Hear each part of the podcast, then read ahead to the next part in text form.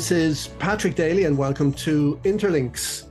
Interlinks is a program about connections, international business, supply chains, and globalization, and the effects these have had on our life, our work, and our travel over recent times. In today's program, I'm joined again by my colleagues from the Supply Chain Special Interest Group of the Society for the Advancement of Consulting to review some of the events that have impacted supply chains during 2022 and how these events sit within the context of the overarching long term trends that are driving supply chain strategy, such as demographics, technology, and the energy transition, among others. So, uh, joining me today, we have uh, Diane Garcia, uh, president of Lorraine Consulting, based in Phoenix, Arizona. Welcome, Diane. Good morning. Hi, Patrick. Very welcome, Diane. And Lisa Anderson, president of LMA Consulting, joining us from Los Angeles metro area in California. Welcome, Lisa. Hello, glad to be here.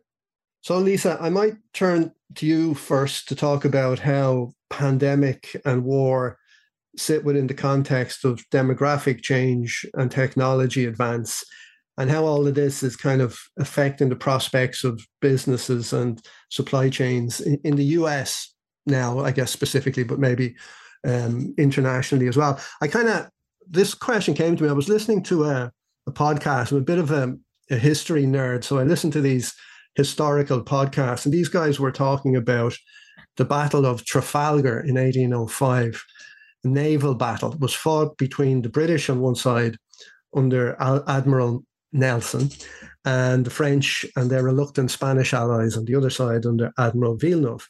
But it turns out that the technology of the British ships, of their guns, and very importantly, of their organizational processes on board the ships were far superior to their adversaries. And the Spanish um, were severely demographically challenged at the time in terms of manpower because they were bringing diseases back into Spain from their colonies in the New World. So they had a pandemic or an epidemic, if you like. And right at the time of the battle, there was a, a an epidemic raging in southern Spain uh, of yellow fever. So they couldn't get the men to to man the ships, in essence. So today, today now we have all of these ingredients again. We have war, we have pandemic, we have technological process change, and we have shortish people. So, uh, Lisa, uh, with that kind of preamble, in, the US today, how are all of these factors interacting and, and shaping what businesses are doing and are going to be doing over the next 12 to 18 months? Well, that is quite the question that you bring up there. I would say that uh, certainly the uh, the war that's going on with Russia and Ukraine and the uh, the impacts of the pandemic, the concerns about China and Taiwan, uh, all of this turmoil is definitely going to impact uh, supply chains. Uh, for sure, in the United States, uh, they're going to need to be bringing. I mean, most of uh, most executives are looking at reshoring, nearshoring, um, which is also being called friendly shoring these days, uh, because we so really. Give, so give me that again. You said reshoring, nearshoring, and friendly shoring. Correct. So friendly shoring is in essence nearshoring, but being careful about who it is that you're bringing it. You know, even if you're bringing it closer to closer to where your customers are, you need to be making sure that it's a friendly country to. Yeah. So, uh, so if you're American, you wouldn't be going to Venezuela or Nicaragua, for example. Uh, yes, you would hope not. I mean, right now, I know that uh, the U.S. is looking at uh, Venezuela when it comes to oil, but we really, really should not be. So uh, I know that um, it, what I think is going to happen, though, is is that that we're going to be, um, you know, definitely bringing back. Uh, reshoring is on the rise, and it's definitely going to be on the rise for uh, items related to national security, for healthcare products, uh, for uh, food, and uh, you know, and really just smart computer, executives overall. Sorry, computer chip production. I guess there are movements in that space as well, right? Yeah. Yep. Definitely. There's computer chip uh, computer chip, uh, several computer chip factories that are coming back uh, to the U.S. Uh, there's expansion in Arizona, expansion in Texas, um, and you know, really though, we're going to need more than what's already happening. Mm. Uh, the U.S. Uh, is going to have to be really aggressive with everything that's going on in the world right now because there's uh, China and Russia combined have uh, you know a lot of natural resources and there's just a lot of risk so we really need to be aggressive and the pandemic has showed us that um, you know we really don't have the backups uh, in place that we you know that we thought we did if you will or at least not over you know overall it was uh, much much more concerning in terms yeah. of our ability to uh, um, and this this is this has been true across the world but basically we really need to take more control is really the theme yeah so it seemed like uh, in the years before the the pandemic although the uh, uh, the kind of decoupling from China probably even started in in Obama's time. So I mean, it was it was there already. There were there were issues there, but we kind of lived in a in from a supply chain perspective. We lived in a world where things were connected internationally and we and things were working well and we all kind of felt that we could get what we needed because it was in everybody's interest to keep the whole thing running. And then all of a sudden it started to change and we saw people ripping ripping things up um, whether it was uh, due to political change, say in the, in the US with, when Trump came in, or in the in the UK with with Brexit, and then we saw Xi in in China, and all of these geopolitical changes started having an effect on on supply chains, and we've kind of started to realize they weren't working, and then we were hit with the pandemic, and we saw they really weren't working. Is that uh, would you concur with that kind of view? Yeah, I think that we uh, we re- yes, obviously the uh, the tariffs that started to come about during Trump's time made people start to think about what they were doing. Uh, really, if you looked at the total cost, um, adding up all of the you know the intellectual property property that was being stolen, you know the uh, inventory costs, and you know like the fact that labor costs were rising. Uh, in Asia and in China specifically. If you added it all up, basically folks were on non-commodity products you know already made sense to bring production back the the issue really was that there was so much eh, capital investment and you aren't going to get your capital investment back if you will i mean if you have a large enough customer base you're going to serve china for china which is you know what they were saying how they were terming things uh, last week at a uh, healthcare conference. They were talking about China for China, India for India, which basically means each country you can certainly leave production in in you know Asian countries to serve that region of the world, but you basically would need to you know if you if you don't have production let's say in the uh, us market latin america um, you know Mexico or somewhere uh, that's closer to the customers that are in North America and South America, you you're going to have to you know uh, start it up. That's why there's so much conversation about reshoring and nearshoring. Uh, so basically, you know, each each country um, or region uh, is going to need to is going to need to take more control and serve itself if they wish to have um, success because there's so much also going on. You brought up the pandemic and the pandemic is has created supply chain disruption everywhere. And you know pretty much we've learned that we're a system of systems uh, which which in essence means that um, you know every every element of the supply chain is impacted by all the other elements of the supply chain. So there's no way no way to control all those elements and that again another reason why folks are are you know thinking they need to uh, take better control over what's going on in their in their uh, supply chain and are largely moving are moving it and and taking control one way or another partnering with somebody or something. So from a us perspective then reshoring or, or friendly shoring what uh, countries do you think in in your neighborhood are likely to benefit from that in the coming years well, definitely Mexico. I mean, they're they're you know we put together an agreement with Mexico and Canada uh, when Trump uh, was in office that um, improved upon the trade relations that we uh, already had. Um, and that's for sure. Actually, we've always traded with Mexico because, of course, you know, generally speaking, their labor is less expensive. So, you know, we can we can do well. Well, what I really see is is we're going to need to be trading a lot more with Canada as well.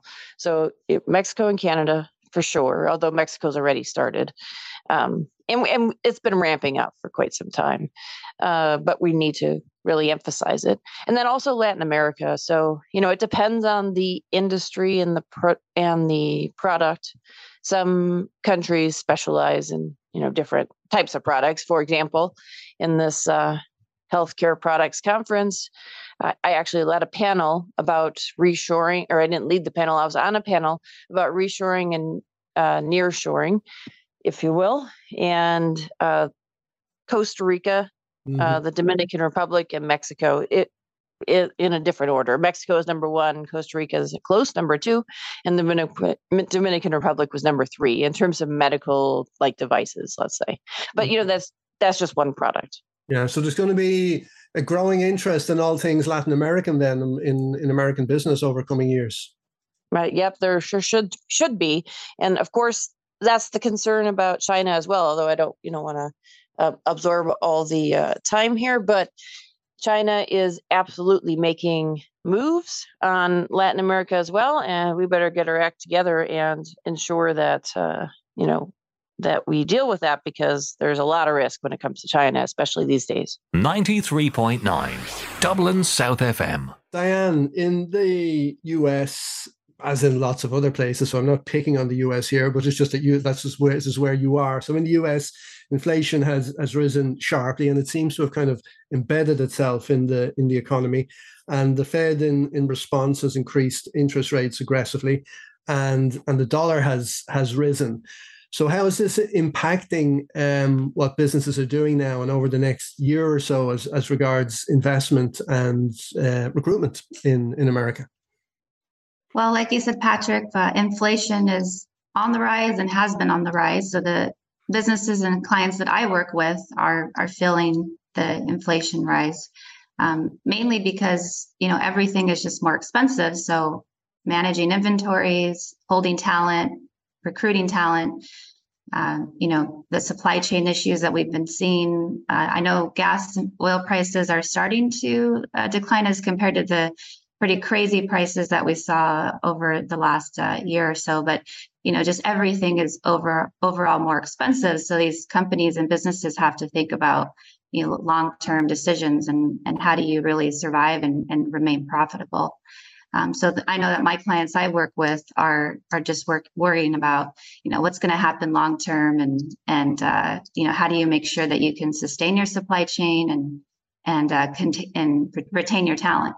Yeah, it's it's interesting. Um, when the dollar rises, I guess two things happen. Your exports become more expensive, but I don't think America worries too much about that because it does so much business internally. But your imports get cheaper, right? So therefore, your your inputs, and if you're kind of reshoring stuff to these Latin American countries, that's probably going to favor America. Would you think?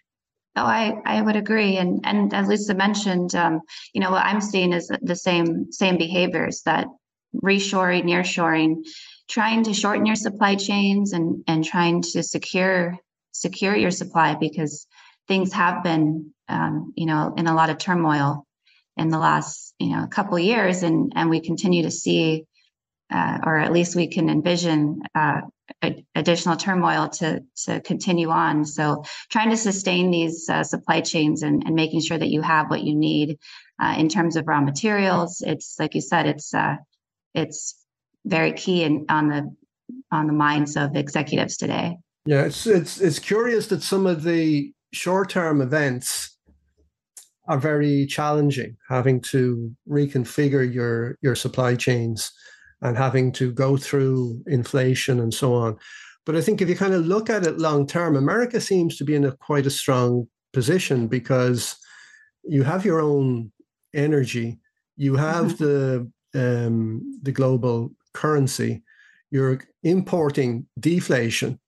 Um, and uh, granted, you, you might have some issues with exports, but then you're also going to be able to use the strong dollar to invest in in other places. So, um, all in all, it's strange how the the short term seems to be very negative, but the longer term looks like it might be quite favorable. And I, I know, Lisa, you've been you've been saying around the place. I've heard you say this that uh, ironically, this is probably the best of times. Is is that why you're saying it, or do you have some other thought as to why you think this might be the best of times? Uh, well, I do agree with you. I think that it's interesting. You know, uh, there's a lot of risk right now. However, you're right. Uh, when when positioned against the rest of the world, um, the U.S. does have vast capacity when it comes to oil and gas production. It, it's easy to get caught up in the fact that the current political environment is is not allowing that to happen. However, that can change quickly. Um, and uh, but the reason that I am uh, saying that I think it could be the uh, best time, if if you will, for a company that is forward thinking, uh, is because I think that you know it's similar to the uh, Great Depression in a way because there's so much turmoil throughout the world. There is um, you know there's a great resignation going on right now where we have a lot of folks who are retiring uh, companies are um, you know selling off and getting absorbed. So i just think there's a lot of volatility mm. right i guess you could say. Uh, there's going to be a reshaping of supply chains folks coming you know uh, re- returning um, to uh, you know closer to their customers if you will. And then from the us point of view um, as much as not every group likes manufacturing. Manufacturing certainly creates jobs to your point. So there's there's um, i think that the main reason though although though all those are good as well is is just that because there's so much volatility and and there's going to be so much turmoil um, i think that the companies that invest and are willing to take that risk and and you know they're going to have to invest if you will in order to uh, in order to bring pr- production closer because even if they outsource they're going to have to probably invest with the partner or do something uh, to uh, to make all that happen. Um, if they're thinking ahead i think that they have they'll have more opportunity now to innovate and to uh, you know take market share and, and leapfrog the competition because i think the competition is pretty concerned, if you will, about everything that's going on, and they're thinking about cutting costs, and and they're you know thinking like, how will I weather the storm, um, or maybe do I even want to weather the storm because you know they're getting closer to retirement age, and so you know with uh, basically they'll have there'll be an opportunity uh, to um, to succeed. It doesn't necessarily mean that it's just the U.S. I think you know anyone who's thinking forward um, uh, during this time will have have an opportunity. But to your point, the U.S. absolutely does have um, energy, whereas, like for example, Europe certainly does. Mm-hmm. No, doesn't. I mean, we've we have energy policies that are well, we have negative policies considering energy currently but we but we didn't. We were actually energy independent a couple of years ago so we could get back there. Yeah and energy is yeah. a huge huge issue uh, in the world today. Yeah you can be you can be energy um, independent at will almost and that's, that's what kind of differentiates yeah. you from from europe. In europe we're kind of stuck. I think actually there's going to be huge innovation in renewables and um, alternative energy uh, in Europe because we don't have any option, um, mm-hmm. because we you know we don't have the oil and the and the and the gas that that that we need. Um, but we have lots of wind, we have lots of coast, we have lots of sunshine. So I think there's going to be a big push forward in renewable technologies in in in Europe, and it could be it could be um, a differentiator for Europe in, in the long run. We'll we'll see.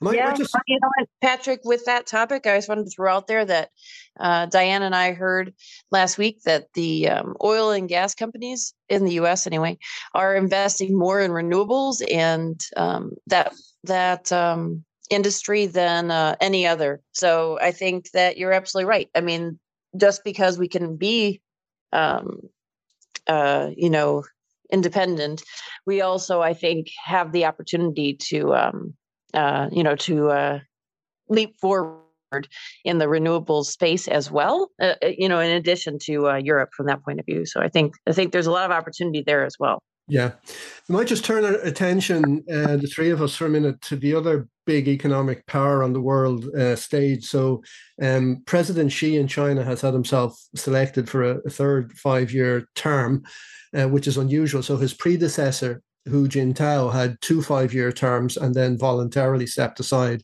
and Xi came in. So, Xi has had two, but he's not stepping aside. He's he's he's got a third and um, he's basically filled the power structures below him with people who are his supporters. So it doesn't look like he's going to brook any any dissent um, there. And it seems that um, the the economy there seems to be kind of closing in more on itself.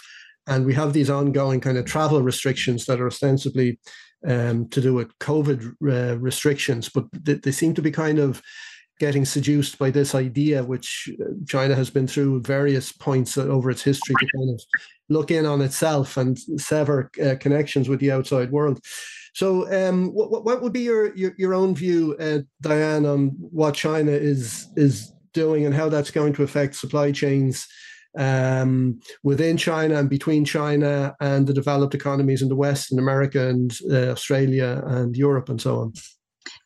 Well, I think we we've been talking about it here. I think China has, you know, is going to continue to um, isolate in ways, and uh, as far as supply chains go, uh, trying to, uh, I guess, uh, benefit or focus in on what benefits. Like Lisa used the term "China for China," so what suppliers and what industries will will stay within China are are, um, I guess, continuing on or will continue on. And I think companies are realizing that what do they do to secure how do they maybe continue to partner with with china but more so probably how do they leave uh, a lot of those us supply chains perhaps are, are, they leaving the region so that they can secure their their supply in that area but i think it'll continue to become a problem and remain a problem for uh, for those who are you know looking to secure their inventories yeah, uh, Lisa, I think you had uh, you had a question for me. Is that right about what's going on on this side of the water? Uh, yes, that's correct. I wanted to find out what you thought about uh, the um, the recent uh, turmoil in the UK and how that uh, might relate to the, you know, to supply chains and our mm. future uh, in the U in the uh, in the in Europe. Yeah, um, it, it has been quite um, in a way shocking the the the, the, political instability in a country like the United Kingdom that has a reputation or had a reputation over the years for being very kind of pro- pragmatic and um, um, practical and, and serious and so on. But I guess in, in in a way, if you want to, if we want to take a kind of a positive view on it, it seems that their political system is indeed working. Um, and they seem to have made a decision now. Literally, we're we're recording this, and literally as we were recording this, it was announced who their new prime minister is going to be. Who's a, a, man called Rishi uh, Sunak, and uh, he has a background in in finance, and he's quite a, a pragmatic and serious uh, politician. I think, in contrast to some of the recent prime ministers that they've had in, in the United Kingdom. So, in, in a way, I'm strangely um, optimistic that a lot of the issues um, that they have had, in part, have been driven by uh, the Brexit process over the last six years, which separated them from the largest trading zone in the in the planet, if you like, which was the European Union's population of 500 million. And um, when they when they exited, their economy was about ninety percent the size of the German economy, and now it's seventy percent of the German German economy. So they have suffered, obviously, because of the pandemic uh, and war in in Europe, as all the rest of us have suffered. But they have this extra thing of of Brexit, which has made it more difficult for supply chains to function uh, between Britain and continental Europe, which was their major uh, trading um, partner. So I'm beginning to detect a bit of realism coming into the conversation in the United Kingdom as regards their economic um, prospects and the real effects of Brexit on supply chains and import and export. They've realized that many, many British companies have uh, gone and set up uh, branches in the in the European Union, which has taken investment out of, out of uh, the United Kingdom.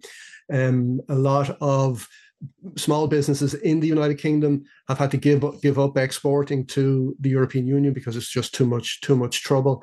So I would anticipate that with the the new um, prime minister, although he he he was a supporter of Brexit, I think his his version of Brexit will perhaps be different, and they're probably going to look to maybe a renegotiation of the deal that Boris Johnson um, negotiated with the European Union which was quite a, a, hard Brexit, if you like, where they exited the customs union, they exited the single market, as well as exiting, you know, politically the, the European Union. I think this new guy may look over the next uh, couple of years, maybe to come to an arrangement where they may uh, become closer to the European Union in terms of customs union and maybe even the single market, and that will resolve a lot of uh, supply chain issues, practical supply chain issues Say in moving uh, parts, particularly the automotive industry in the United Kingdom, was very interwoven um, with the uh, parts supply supply chain across the whole of Europe. So if they were to come closer and make some new arrangements uh, within the uh, uh, the Common Customs Union, that would certainly faci- facilitate trade in that regard. Also, with food imports, they're very depend- dependent on food imports.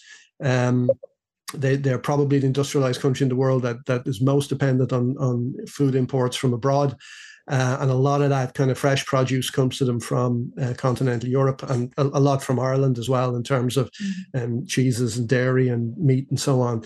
So yeah, I'm I'm strangely after the after the the roller coaster ride, I'm I'm slightly more optimistic uh, with regard to the Europe with with regard to United Kingdom and its relationship with Europe and the positive effect that they may have on supply chains as we go into the next couple of years and and beyond. So how how has the how has that looked to you guys from the US looking looking at it from your vantage point? Well, it definitely uh, definitely has looked chaotic as far as yes. what's been going on lately. Um, although you know, just in talking with um, talking with you as well as other clients uh, in the uh, Europe region. You know, it seemed like supply chains were continuing on. Uh, however, uh, you know, I think that as how, how you described the future of the UK and um, Europe working closely together, I think is what's going to end up happening. Because I think, as I was talking about reshoring, nearshoring, friendly shoring, certainly the UK and Europe are friendly shores uh, as compared with all these risks that are out there between Russia, Ukraine, China, um, you know, and all these other issues going on. So I, I think you're, I, I, personally think your your more positive view at the moment is likely to hold. Yeah, so we kind of got lots of short term challenges and really kind of uh, impactful, um, unforeseen events, but we've got some long term optimism, I think, to bring to the the conversation. So you know, guys, as always, uh, we're beaten by the by the clock here on Interlinks yet again. So um, many thanks you both for being here. Thanks again, Diane. Thanks, Lisa. Yeah, thank you, Patrick. Thanks, Lisa. Absolutely, it was a lot of fun. You're very welcome. And thanks also to our listeners for tuning in once again. So until next time, uh, keep well and stay safe.